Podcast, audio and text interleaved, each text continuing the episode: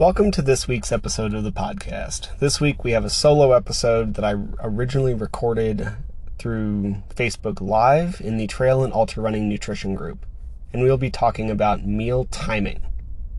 If you're not familiar with meal timing, it is basically when to eat food or certain types of food so that you can get the most out of what you're eating. And while it's not the most important thing when it comes to nutrition, that'd be getting the right amount of food and the right types of food, it can be super helpful, especially if you're really busy. So, if you want to know when to eat things like proteins and fats and carbohydrates and how to fuel and recover from your workouts, this is probably going to be a really helpful episode for you. I hope you get something out of it. And if you do, all I ask is that you please share it with somebody or take two seconds to like pump that five star button or like give us a rating. It really helps. I make this podcast so more people can get more quality free information about running, ultra running, and training. So if you share it with someone else, I'd really appreciate it. All right, let's get to the episode.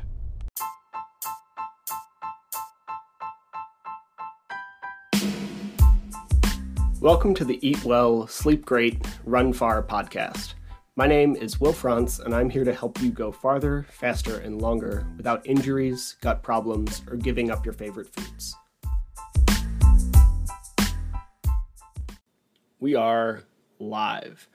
So today, definitely want to talk about meal timing for performance. Uh, first, I've been having kind of a weird few weeks, and part of that comes down to me struggling pretty off and on for much of my adult life with depression. And I should probably talk about this more. I'm going to be very honest here. It's been a few, I don't know, rough few months um, or years. I don't really even know how long because, like, depression is hard. And it's hard for a bunch of reasons. Not least of which is when I'm depressed, the last thing that I ever want to do is the stuff that makes me less depressed. And I can't say that's true for everyone. I can only talk about my own experience, but everyone I've talked to who struggles with depression, that seems to be true for. You just kind of want to hide and like not talk to other people and not really do your job and not really be active. Just kind of want to lay on the floor and like wallow in depression a lot of the time. And your brain will tell you things like you suck, it's like your favorite thing. It's its favorite thing in the world, and it's way meaner about it than that, right? But my my depression brain loves to point out everything that I've ever done wrong in my entire life, dating all the way back to like some of my earliest memories at age three or four. And it doesn't really matter whether you know it's true or not. It's just like a hole that you're in, and it's hard to escape. And it truly feels like you're trying to just dig yourself out which is not particularly effective. It's not a great way to get out of a hole. It is much easier to like reach your hand up and ask for help to get out of the hole.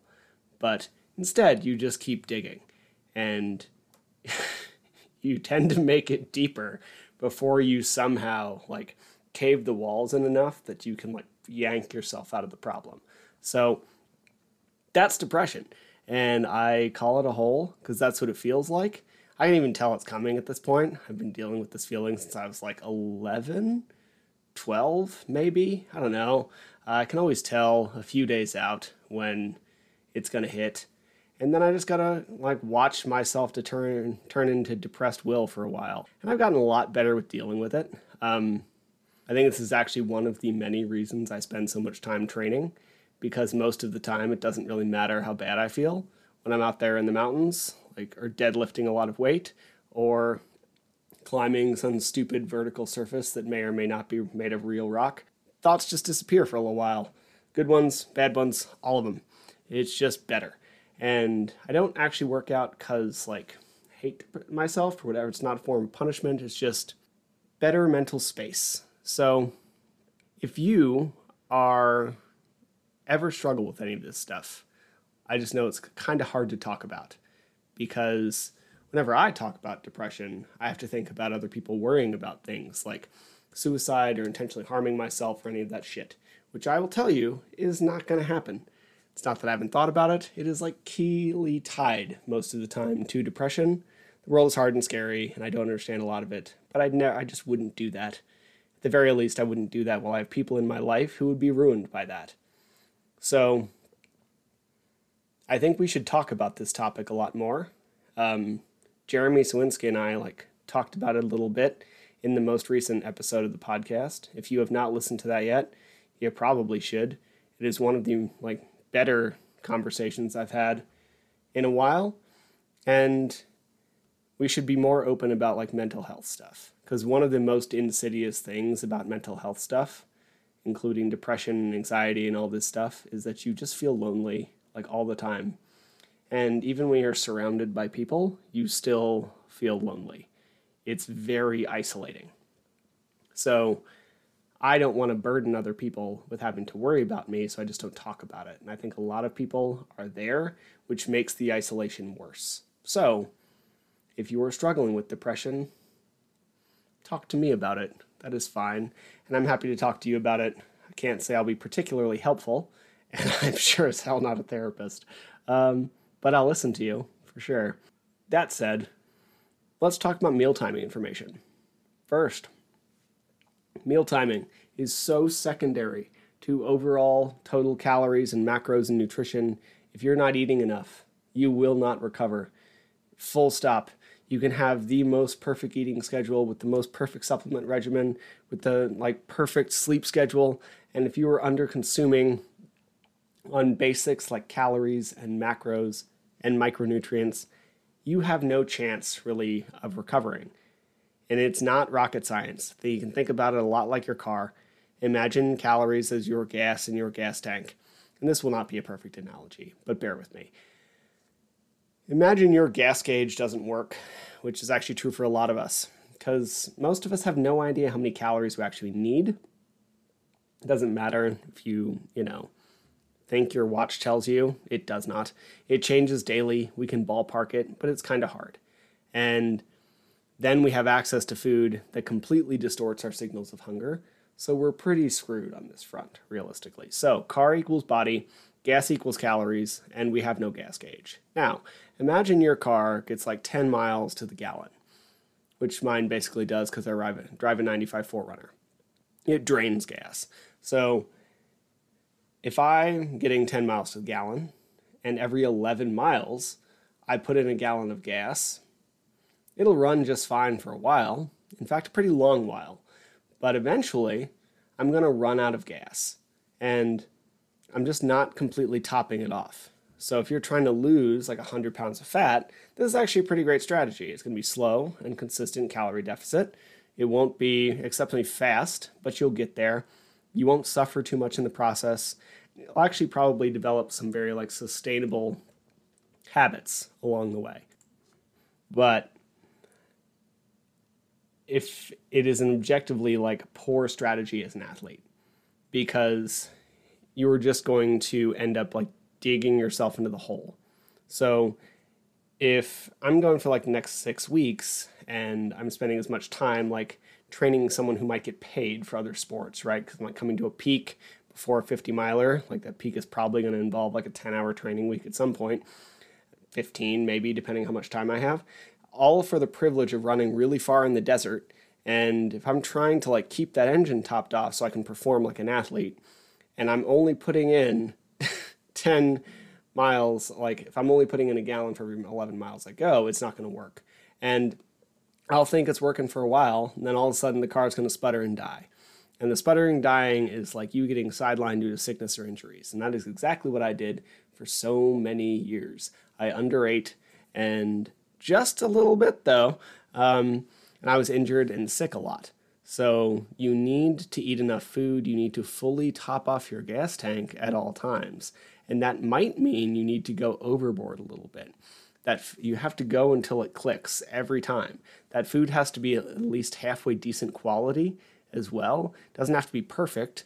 You don't have to put like 91 octane in it, but you should put like, you know, not 70, the one they don't sell because it doesn't work. So on my last long run day, like 4,000 calories. And it wasn't all from like meat and fruit and vegetables and potatoes. There was pizza involved and some sugar. Uh, but I definitely had a few cups of plants in there. and a bunch of fiber and micronutrients and all sorts of stuff. And I know this because I'm tracking my food. Because if I don't, I don't eat enough. I don't eat enough protein. I don't eat enough fiber. And I know better, but I just don't get there because I'm an imperfect human with a very complicated, long dietary history. And I can fairly easily put down like 3,000 calories in a meal. and that makes it complicated. I'm still injured a lot less than I used to be. Uh, some of that's because I train more intelligently, but a lot of that comes down to the fact that I'm eating enough and I just have more to pull from. So I'm not getting hurt. And when I did get hurt, I repaired a lot faster than I used to, right? So all of this is to like give part of a large caveat where if you cannot design your perfect meal timing schedule due to some like pretty nitpicky things I'm about to tell you, just get enough food. Like the worst thing would be worst thing you could do would be say I can't get a post-workout meal directly after a workout, so I'm just not going to eat for 8 to 12 hours. That is the worst reaction to that. And a lot of athletes, a lot of us have this like all or nothing mentality. And it goes very well a lot of the time in training because we push ourselves very hard. Should we decide we choose to run 100 miles for fun, right? A lot of people listening to this. So when it comes to, oh, and then we take full days off. So when it comes to food, that mentality is going to mess you up if you get really obsessed with things like meal timing. Total food first, eat enough, eat enough of the right stuff, then eat enough of the right stuff at the right time. Priorities. So let's get into some meal timing stuff. When a lot of people think of meal timing, we'll often like talk about intermittent fasting, which is really not what we're talking about today. I'm going to hit it real fast, like really fast. It means so many different things that it's basically meaningless at this point. I did a form of that when I originally lost a bunch of weight at the age of 21, 20, 21, 21. And it kind of messed me up. I don't have a food off switch. I can eat everything. This was true before the intermittent fat. This was true before like the one meal a day diet. I've put pretty easily down three to 4,000 calories in a sitting with not a lot of issue. And if I can do that before you do it like the warrior diet, then it's going to cause further problems. Tell someone that has binging tendencies that this is the way to be healthy and they're going to double down on it because we just love to hear like feel supported. Now, is not what we're going to talk about today. We're going to talk about athletic strategies to improve things, okay? Because intermittent fasting is not magic. It's not a great diet for athletes. It is mostly a like restrictive diet. No restrictive diet is great for athletes. Uh, caloric restriction can be pretty good for longevity. It is terrible for performance. So let's see what we're talking about in terms of like athletically minded meal or nutrient timing. First, how many meals should you eat a day? Right? That might be a pretty good place to start if we're talking about something called meal timing, are often referred to as meal timing. Biggest thing is how many times like can you eat a day? What fits in your schedule? Consistency is by far the most important thing when it comes from like training or weight loss or performance or food or whatever. Consistency matters most. You need to not regularly skip these meals. So if we have time for two foundational meals a day, then great. If you have time for two, but you tell yourself you're going to get four, then you're going to undereat in those two, probably, and you're going to feel bad about yourself for not getting in four. So we need to very realistically assess what our day looks like. We hit a very, I don't know, fine line as ultra runners. As I was saying, like even recreational ultra runners often train as much as some like sponsored athletes in other sports. And as such, like we need to act like it. I forgot to eat is not a great excuse here. Set an alarm if you need to. Eat different foods. When I drove a snowcat, I operated that thing for eight to nine hours straight, only stopping very briefly to pee. And I also never trained in the winters. If I did, I would have had to figure it out. If you can't take a break at work, then you get something portable, like, I don't know, beef jerky, yogurts, anything you can eat with one hand. Uh, somebody I used to know like would pick vegetables out of a lunchbox and some like pre-sliced lunch meat, that kind of stuff. Now, I forgot it's just not really a great answer for an athlete for why you haven't why you're not eating food. My boss is a dickhead is like a whole different thing with a very different answer, but at the very least we might need to like make the effort. Pack the food, set the alarms. If your boss is literally like beating you, preventing you from eating, that's more of an issue for like OSHA. Uh, this is not the like sh- Triangle Shirtwaist Factory in 1911 where we're locking people in. It's illegal. So as someone who wasn't wasn't the best supervisor in my first year as an idiot 28 year old, I would say talk to people, uh, see what see what space you have, and at the very least, like just bring some food with you, eat, like make it work. Now, we also have our food. Once we figured out our meals, we can also add some snacks. Like these are not the only times you need to eat throughout your day, and this is where like some of these portable things might come in handy. Um, but one of our biggest focuses as an athlete should be your food around training. So, first, because it comes first in the timeline, would be pre training carbs and maybe some protein. About 90 to minutes to an hour and a half before your workout. Really depends what kind of carbs and what kind of workout and all that kind of stuff, right?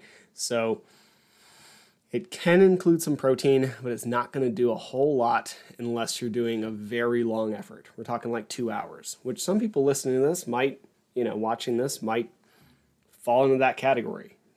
I am going to be falling into that category for the next multiple weeks. So that's you. Then we might look at some protein or 10 to 15 grams of like some BCAAs um, because it will help expedite recovery a little bit and will help slow down fatigue. Those are actually different mechanisms, but it helps with both of those.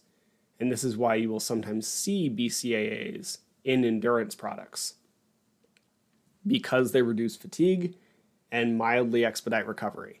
But most of those products do not have enough for them to be useful.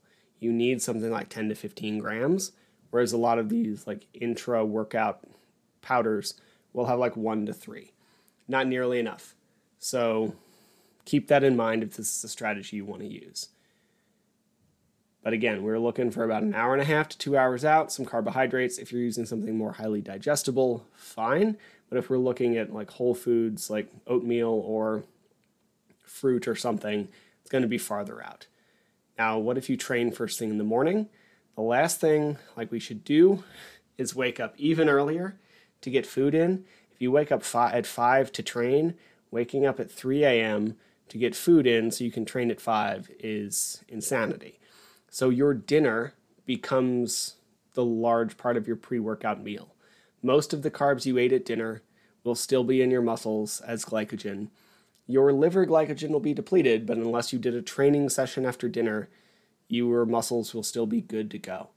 And then if you want to like top something off, then have like a banana or a you know honey stinger or a shake or something as you head out the door. A client of mine wakes up at five and is running by 5:10 every day. He slams a banana and a honey stinger into his face and gets out the door and then takes the first 1 to 2 miles pretty easy as warm-up miles as most of us should anyway and does fine. And then depending on your training, last part is you might not need it going for a 30 to 60 minute easy run, then you probably just don't need to eat before that. And I know some people don't like that because of the entire tirade I went on in the beginning about eating enough. As athletes in this sport, we often don't eat enough. So anytime we tell people they don't have to eat, doesn't sound great.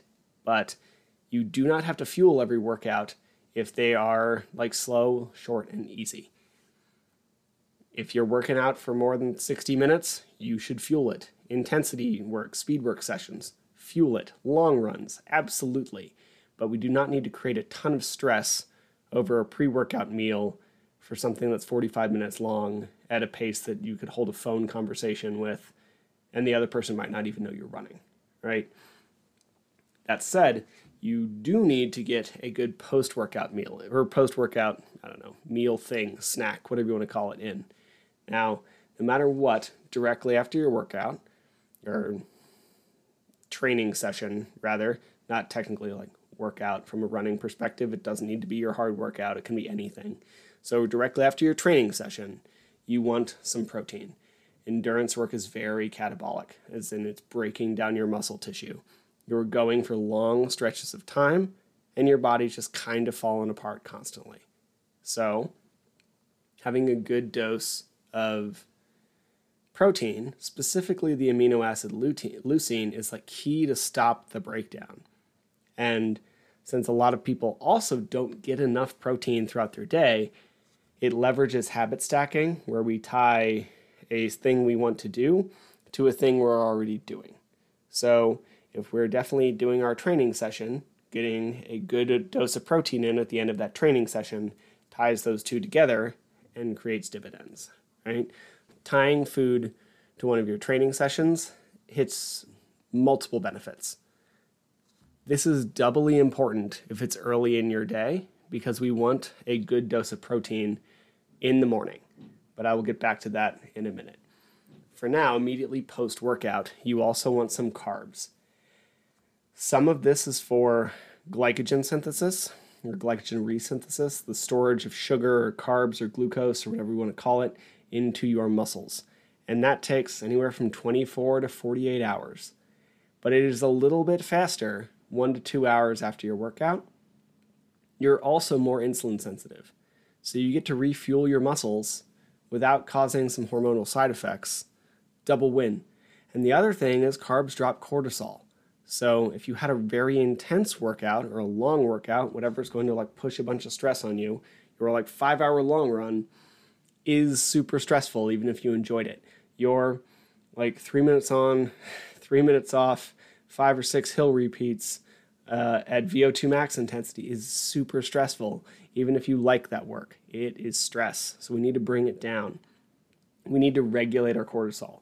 Now, you could either like take the time to become a Buddhist monk and meditate to such a degree that you can like regulate your heart rate and breathing and blood pressure through meditation, or you can eat a cookie. Right? You can have a toast, you have a cookie, you can do whatever. The toast is faster, so I eat the toast. Now, um, after know, 60 to 90 minutes after you eat your food, you or after you finish your exercise, you want to have a real meal, like a burrito with some eggs or Greek yogurt with some berries or oatmeal and a whey protein shake or a tofu scramble with whatever food, you know, the stuff we eat daily. Now after workout, let's talk about like dinner or bedtime. Most of us are pretty stressed like fairly regularly. And if you're kind of a stressed person, nighttime carbohydrates will also help you get ready for bed. They don't just drop your cortisol after exercise, they also drop your cortisol at the end of your day. So, while I will hear from some people to front load your carbohydrates as in eat most of them earlier in your day, there is some validity to that from a like diabetes management and fat loss perspective. But from a athletic perspective and or stressed out human being perspective, pushing them a little more towards dinner tends to help for a couple reasons. A lot of runners train first thing in the morning. We already talked about that. Dinner equals pre workout meal.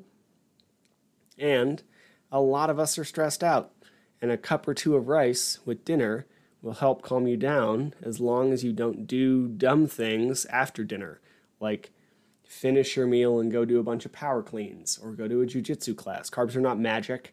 They don't prevent cortisol from coming back up. They drop it, but you actually have to take the time to relax after they finish. And then finally, we're looking to try and finish dinner at least two hours before bed. Because if you're digesting, you're not going to get very much deep sleep. I am awful at this. Objectively, terrible. So take my advice. Don't probably don't do what I do. I'm working on it. It is, a, it is an effort I make, but the worst part of all of this for me is definitely this. I eat way too close to bed. Now that we're done with exercise timing, let's talk a little bit specifically about protein. I take a very important note to protein in your diet. This is true for everybody. This is true doubly for athletes, but most people should take a I think we should take an idea uh, from Dr. Gabrielle Lyon and call it like muscle centric medicine. No elderly person has ever wanted less muscle mass. Most people over the age of 65, 70, they fall and break a hip. Over half of those breaks lead to death within less than a year. We want to maintain muscle mass. And just like a lot of us know that, you know, cardio exercise is going to have a bunch of muscle mass for when we get older. And this doesn't mean you need to be loaded with muscle when you're younger, but it will atrophy. So if we have a little more when we're younger and then we try to maintain that, we will do better. So this is not just an athletic thing, this is also a health thing. Now, let me also say some of the stuff I'm about to talk about does not apply to children. Right? They have so much growth potential that it just doesn't matter. This is a this is an adult thing, um, especially when it comes to the serving size thing, which we'll get to in a second. So there are multiple ways to view protein, and it doesn't have to be that complicated. First, you realistically need more than what the recommended dietary allowance is, especially as an athlete. You shouldn't eat all of your protein at one time, and you also shouldn't slowly dribble it out throughout your day. You should have a few, at least two, maybe up to four, big doses of protein throughout your day.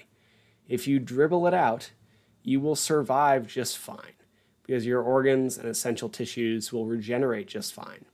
And if you're eating enough total protein and you dribble it out, you are very likely have a couple bigger doses. So you'll probably still be just fine.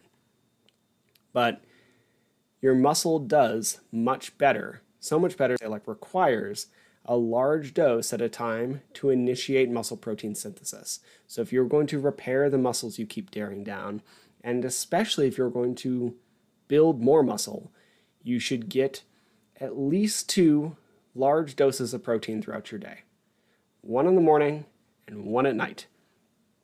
You can do anywhere from like two to five, depending on how big you are and how much muscle you're trying to push. I know someone I work with now weighs 340 pounds. He's a, prof- he's a professional strongman. He does eight. None of us are him, right? So I do four. I'm trying to do four. I'm not great at it. I'm working on it, but I'm getting better. A decent sized dose is somewhere between like 25 and 40 grams, which is a few eggs, or a steak, or a block of tofu, or most protein shakes. At the very least, let's try and target 30 to 40 grams for breakfast. Because from fasting overnight, you are going to continue to be catabolic. You're going to continue to have that breakdown until you get a good dose of protein. So if you don't eat your first meal until 4 p.m., you're breaking down muscle tissue all day long. This is why that the only actual beneficial form of intermittent fasting when it comes to health is front loaded. You eat early and you end eating early. Otherwise, it is just caloric restriction by any other name. Right? So we're looking for a good dose of protein early in the day. And if we can get another good dose of protein, call it 40 grams at night, then we put like 20 or whatever we need in the middle of the day and it'll be fine. Um, I am currently trying to get four 40 gram portion, portions evenly spread throughout my day. I have a bunch of muscle mass. I'm trying to keep it I'd like to get more eventually, but it's not really a priority right now. I'm trying to get better at running, but I definitely don't want to like drop off. So I target somewhere around 150 grams a day because I weigh 180 pounds. I could do that in some smaller do- in some bigger doses, but that gets tedious on the digestive system. That is what I've done forever. So I'm trying to evenly split it up. Your muscles don't do well at synthesizing more than like 50 to 60 grams at a time. You'll digest it, it will go towards your organs, it will do its job to keep you alive. It won't necessarily do as well for muscle building. So we should at least keep doses smaller than that. So like with my, you know, binge eating tendencies and one meal a day background, it is actually the primary thing I'm working on at the moment from a dietary perspective. Doses of protein evenly spread out throughout my day. Cuz at the very least, like even if you can digest a bunch of protein at one time, it is far from optimal. It take protein gets through your stomach pretty quickly. It takes a while to get through your digestive, the rest of your digestive tract. So if it is spending all night, if you're spending all night like trying to push 150 grams of protein through your digestive tract, you're not going to sleep very well. So we're missing easy opportunities to stimulate throughout the day and you're killing your sleep that makes no sense. So we're trying to like I'm trying to get a little better at that. We should all like try and do a little more of the like few bolus approaches throughout the day. Now, some of you are just going to need more. Most people I talk to are nowhere near their protein requirement until we really look at it. I think this is one of the biggest values to tracking your food for a minute. I know it's tedious. Some people enjoy it. I don't. Uh, I'm currently doing it right now because otherwise I'm going to mess up. And if you do it for a week, you'll know where you are. So some people might need to supplement, and especially if you're vegan or vegetarian. I'm not knocking veganism. There are pluses and minuses to every diet. For me, I have to fairly notably watch my saturated fat. Vegans have to make sure they get enough protein. And this is largely because one, it's a little harder to come by, and plant based sources are a little less digestible. The amino acids are a little different, and they're often a little less bioavailable due to fiber and other stuff. If you get enough protein, i.e., like a minimum of 100 grams a day, for more muscular people, it might be 120 or 150, but if we're getting at least 100 grams per day, then you're going to be fine, especially from a health perspective. Maybe not perfectly athletically, but especially from a health perspective. But the problem is, if we're looking at a lot of vegans, they only get like 50 to 60 grams per day, which will keep you alive, but not exactly healthy or ready to perform athletically. And if we just look at something simple like wheat germ, where you only absorb like 40% of the protein due to like limiting amino acids and high amounts of fiber, yes, I realize it's not a primary source of protein, but we're going to look at like an extreme end, you only absorb 40% there. So while it would count from a total protein perspective, it's going to kick in the teeth a little bit. So you're going to need some good amount of soy, which is fine, and some supplementation, which again, fine. I supplement with fish oil because I don't get enough omega 3s because I live in a desert. If you're a vegan for whatever reason, great, just take care of yourself. Now, we can also use some BCAAs for protein.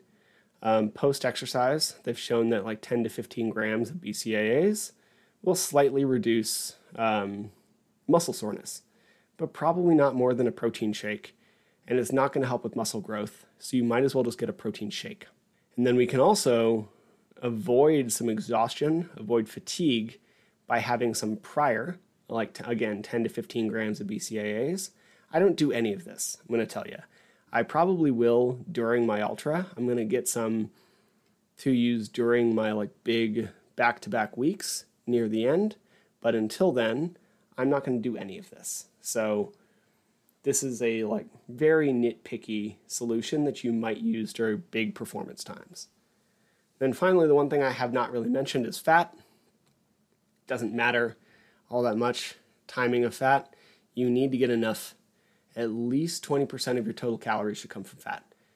Realistically, probably at least 30. It's really hard to get that low.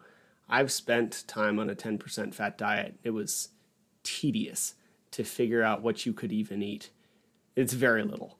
And unless you're intentionally avoiding fat, eating like nothing but tilapia and vegetables and never adding oil to your food, even morning oatmeal usually has five grams in it. So the leanest steak you'll eat has some fat in it. So just as long as you don't go extremely out of your way to limit fats, like not buying everything low fat dressing and cutting everything off, then you're probably going to be okay big thing with fat when it comes to timing is not directly before exercise, especially intense exercise. It sits in your stomach, it slows down digestion, it slows gastric emptying. You're not going to get glucose into your bloodstream as quickly. It will cause you problems. If you're moving slowly enough, if you're like walking for a while or you're in this like ladder stage of a race where fat oxidation is increased and you're kind of at a trot because your muscles hurt, then you might even be able to have some like pizza or bacon. If you're very fit, you can probably eat whatever you want during an ultra. That's not me. I'm I'm not there yet. But maybe once I get fitter. And then I guess the last one would be alcohol. From a performance perspective, just don't. That's what I got. I do occasionally. Um, sometimes I do more than I really should. Lately, I've been a lot better about that. But from a performance perspective, none is the answer from meal timing on alcohol. So that is what I got when it comes to meal timing or nutrient timing.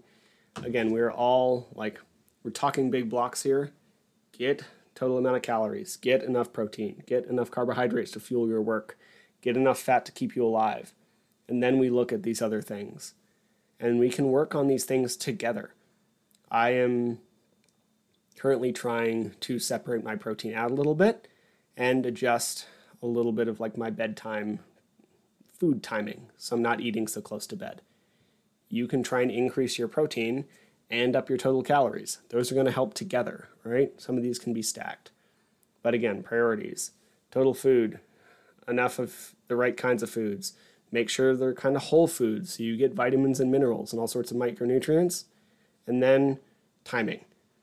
So if you have any questions, I'd be happy to answer them. Pop them in the comments either now or later. For now, I'm actually going to go cook dinner. And I hope this was helpful. And this will be up as a podcast episode pretty soon. Hope you have a really good rest of your night, and I'll be back next week. See ya. Thank you for listening to the show. To be clear, I'm not a doctor nor a registered dietitian, and nothing you heard was medical advice. You should always speak with a qualified medical professional before making any changes to your training regimen. If you enjoy the podcast or found it useful, please take a couple seconds to give it a rating or share it with a friend. Every little bit helps. And if you want more of this information, please head to the Trail and Ultra Running Nutrition Group on Facebook. You'll be in good company with other like minded people who like to do hard stuff outside.